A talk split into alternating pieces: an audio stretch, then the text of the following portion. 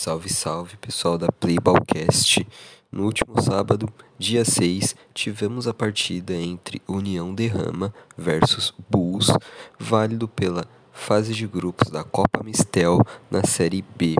É uma partida que terminou 3 a 1 para União Derrama, mas foi uma partida muito disputada, com uma marcação muito pesada, as torcidas inflamando muito a partida, muita briga, muita briga pela bola.